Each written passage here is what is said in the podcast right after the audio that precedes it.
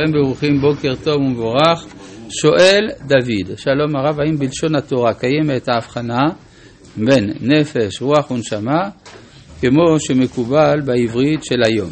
אומר הרמב"ם, המונחים נפש, רוח, נשמה מתחלפים, ולכן כל שם יילמד מעניינו. כלומר, לפעמים המשמעות של נפש זה רוח, ורוח זה נפש, ולהפך וכן נשמה. שואל יוני, שלום הרב, למה יש חובת כיסוי אדם לתורים ובני יונה? תודה רבה לרב ולצוות השיעור, חזקו ואימצו.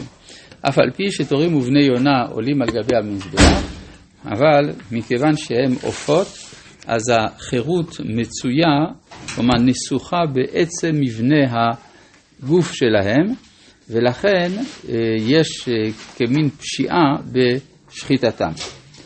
אה, מה? כן.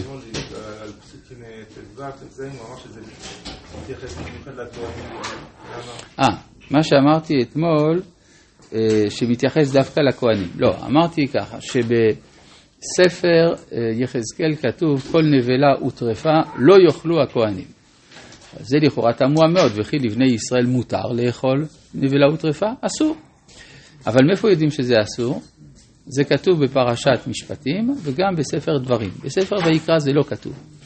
אז בספר ויקרא יש איזו הדגשה יתרה על האיסור דווקא לכהנים. כן, יותר מזה, כתוב במפורש בספר ויקרא שדווקא הכהנים לא אוכלים נבלה וטרפה. אז זאת אומרת שהפסוקים צריכים להיות מובנים לפי ההקשר הזה. כלומר, כתוב ועושה כאילו שיהיה מותר לישראל, רק שיש טומאה. כן? כן, אבל אני מדבר פה על הפסוק, על הפסוק האחרון של פרק י"ז, שכאן כתוב, לפני האחרון, וכל נפש אשר תאכל נבלה וטרפה באזרח ובגר. אז לא כתוב מפורש שהוא עשה איסור, רק כתוב שהוא אכל נבלה וטרפה. כן? אז זה מבחינת, מבחינה סגנונית מתאים לדברי יחזקאל. נכון שלהלכה אנחנו לא פוסקים ככה, להלכה אנחנו פוסקים על פי ספר דברים שגם, ועל פי ספר אה, שמות, שנבלה וטרפה אסורה לישראל. אבל התורה הדגישה את זה במיוחד בכהנים, ולכן כשהיא מדברת על פרשה שכל, בספר שכל כולו ענייני כהנים, אז היא עושה כאילו, כלומר היא לא מזכירה במפורש את האיסור עבור הכהנים, זה הכל, אה, עבור כל ישראל. בסדר, טוב. מה זה נבע מינה? ודאי שיש נבע מינה. אלמלא הפסוק בספר דברים, היית אומר על פי הפסוקים בספר ויקרא שמותרת נבלה וטרפה לישראל. זאת אומרת, צריך להבין תמיד את ההקשר הסגנוני. ההקשר הסגנוני זה של ספר ויקרא. ספר ויקרא אומר לנו, כל שנבלה וטרפה, הכהנים אסור להם לאכול. נכון? גם כתוב פרשת אמור במפורש. כן?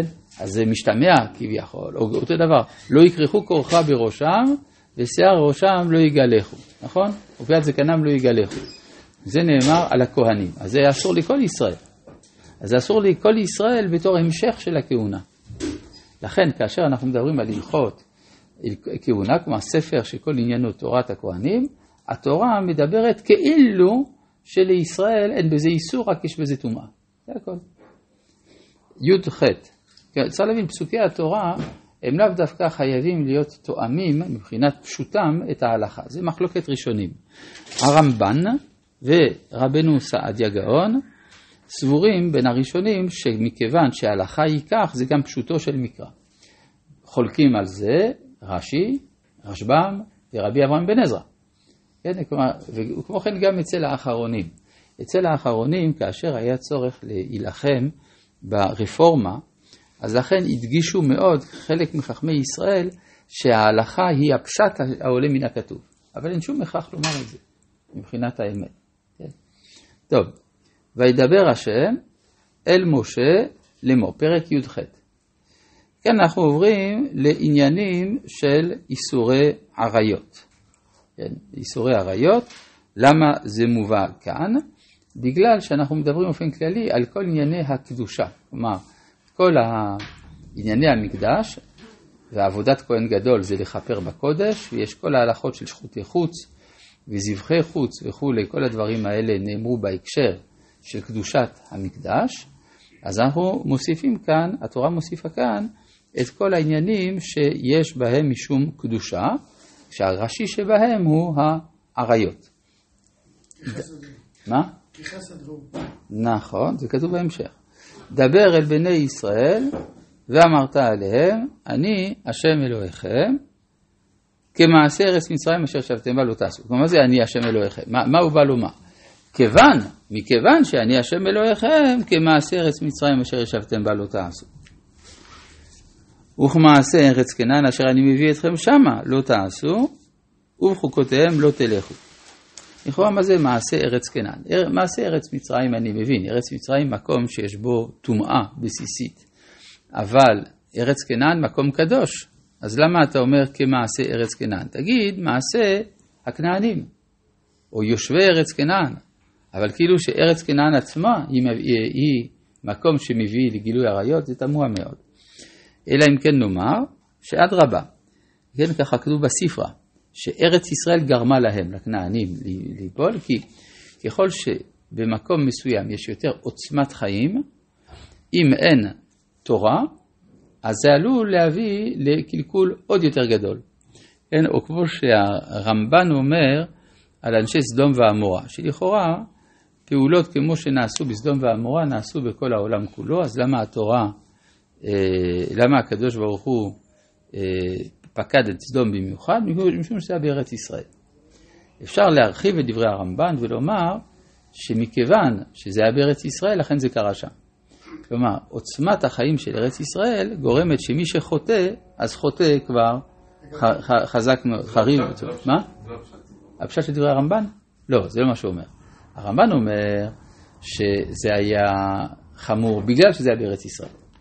עכשיו אני אומר, אני רוצה להרחיב קצת ולומר, כיוון שזה היה בארץ ישראל זה נהיה חמור. העבירה הייתה חמורה יותר. כלומר, עשה, הם עשו עבירות יותר חמורות, באמת יותר מאשר בשאר העולם. מה זה? בדיוק, בדיוק. וזה מה שאמרו המרגלים, ארץ אוכלת יושביה, שהיא קובעת את האופי של האדם וכדומה. אה, ואת משפטיי תעשו ואת חוקותיי תשמרו ללכת בהם, אני השם אלוהיכם. עכשיו פה יש משפט וחוקות. כן, אה, לפני כן כתוב לא לעשות כמעשיהם ולא כחוקותיהם. חוקות, איסורי עריות הם בכלל החוקים. כן, כך כותב הרמב"ם בשמונה פרקים, שזה לא בכלל המצוות השכליות, אלא זה בכלל המצוות שהן חוקים. מה זה מצוות של חוקים? יש אה, אמירה עממית לא מדויקת, שחוקים זה מצוות שאין להם טעם, אלא רק בגלל שהקדוש ברוך הוא ציווה. זה לא נכון. חוקים, הכוונה מצוות שטעמם לא גלוי באופן ראשוני. ככה כותב הרמב"ם בסוף הלכות מעילה, שצריך להשתדל למצוא את הטעם של החוקים. באמת בספר מורה נבוכים, הוא מסביר שחלק גדול מהמצוות שמבחינת השכל לא היינו מחייבים בהם, הם תגובה למנהגיהם של עובדי עבודה זרה בימי קדם. זאת אומרת שיש טעם, רק שהטעם איננו גלוי אם אתה לא עושה מחקר, זה הכוונה. אותו דבר לגבי איסורי עריות. יש היגיון באיסורי עריות, רק שההיגיון הזה הוא לא מוכרח באופן אבסולוטי. לכן, אבל אפשר להבין מה מסתתר מאחורי איסורי העריות. זה קצת דומה לתחושה של בן שאסור לגנוב. אסור לגנוב זה שכלי. נראה לי שזה דומה לגילוי עריות משפחתי, זה גם דבר שהוא מובן לבן אדם. אז הרמב"ם אומר שלא. מעניין, מה הכוונה? מהי נפקא מינה?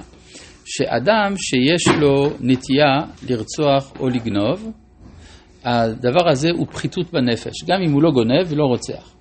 לעומת זה, מי שיש לו יצרא דאריות, הרמב"ם לא חושב שזה דבר רע. זה מטבע הדברים. מה שלא בסדר, זה הפגיעה שיש על ידי האריות, אז צריך להבין פגיעה במה בדיוק.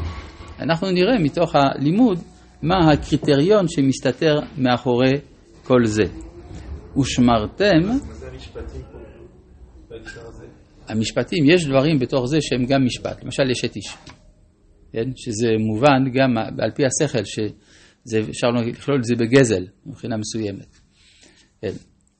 ואת חוקותיי תשמרו.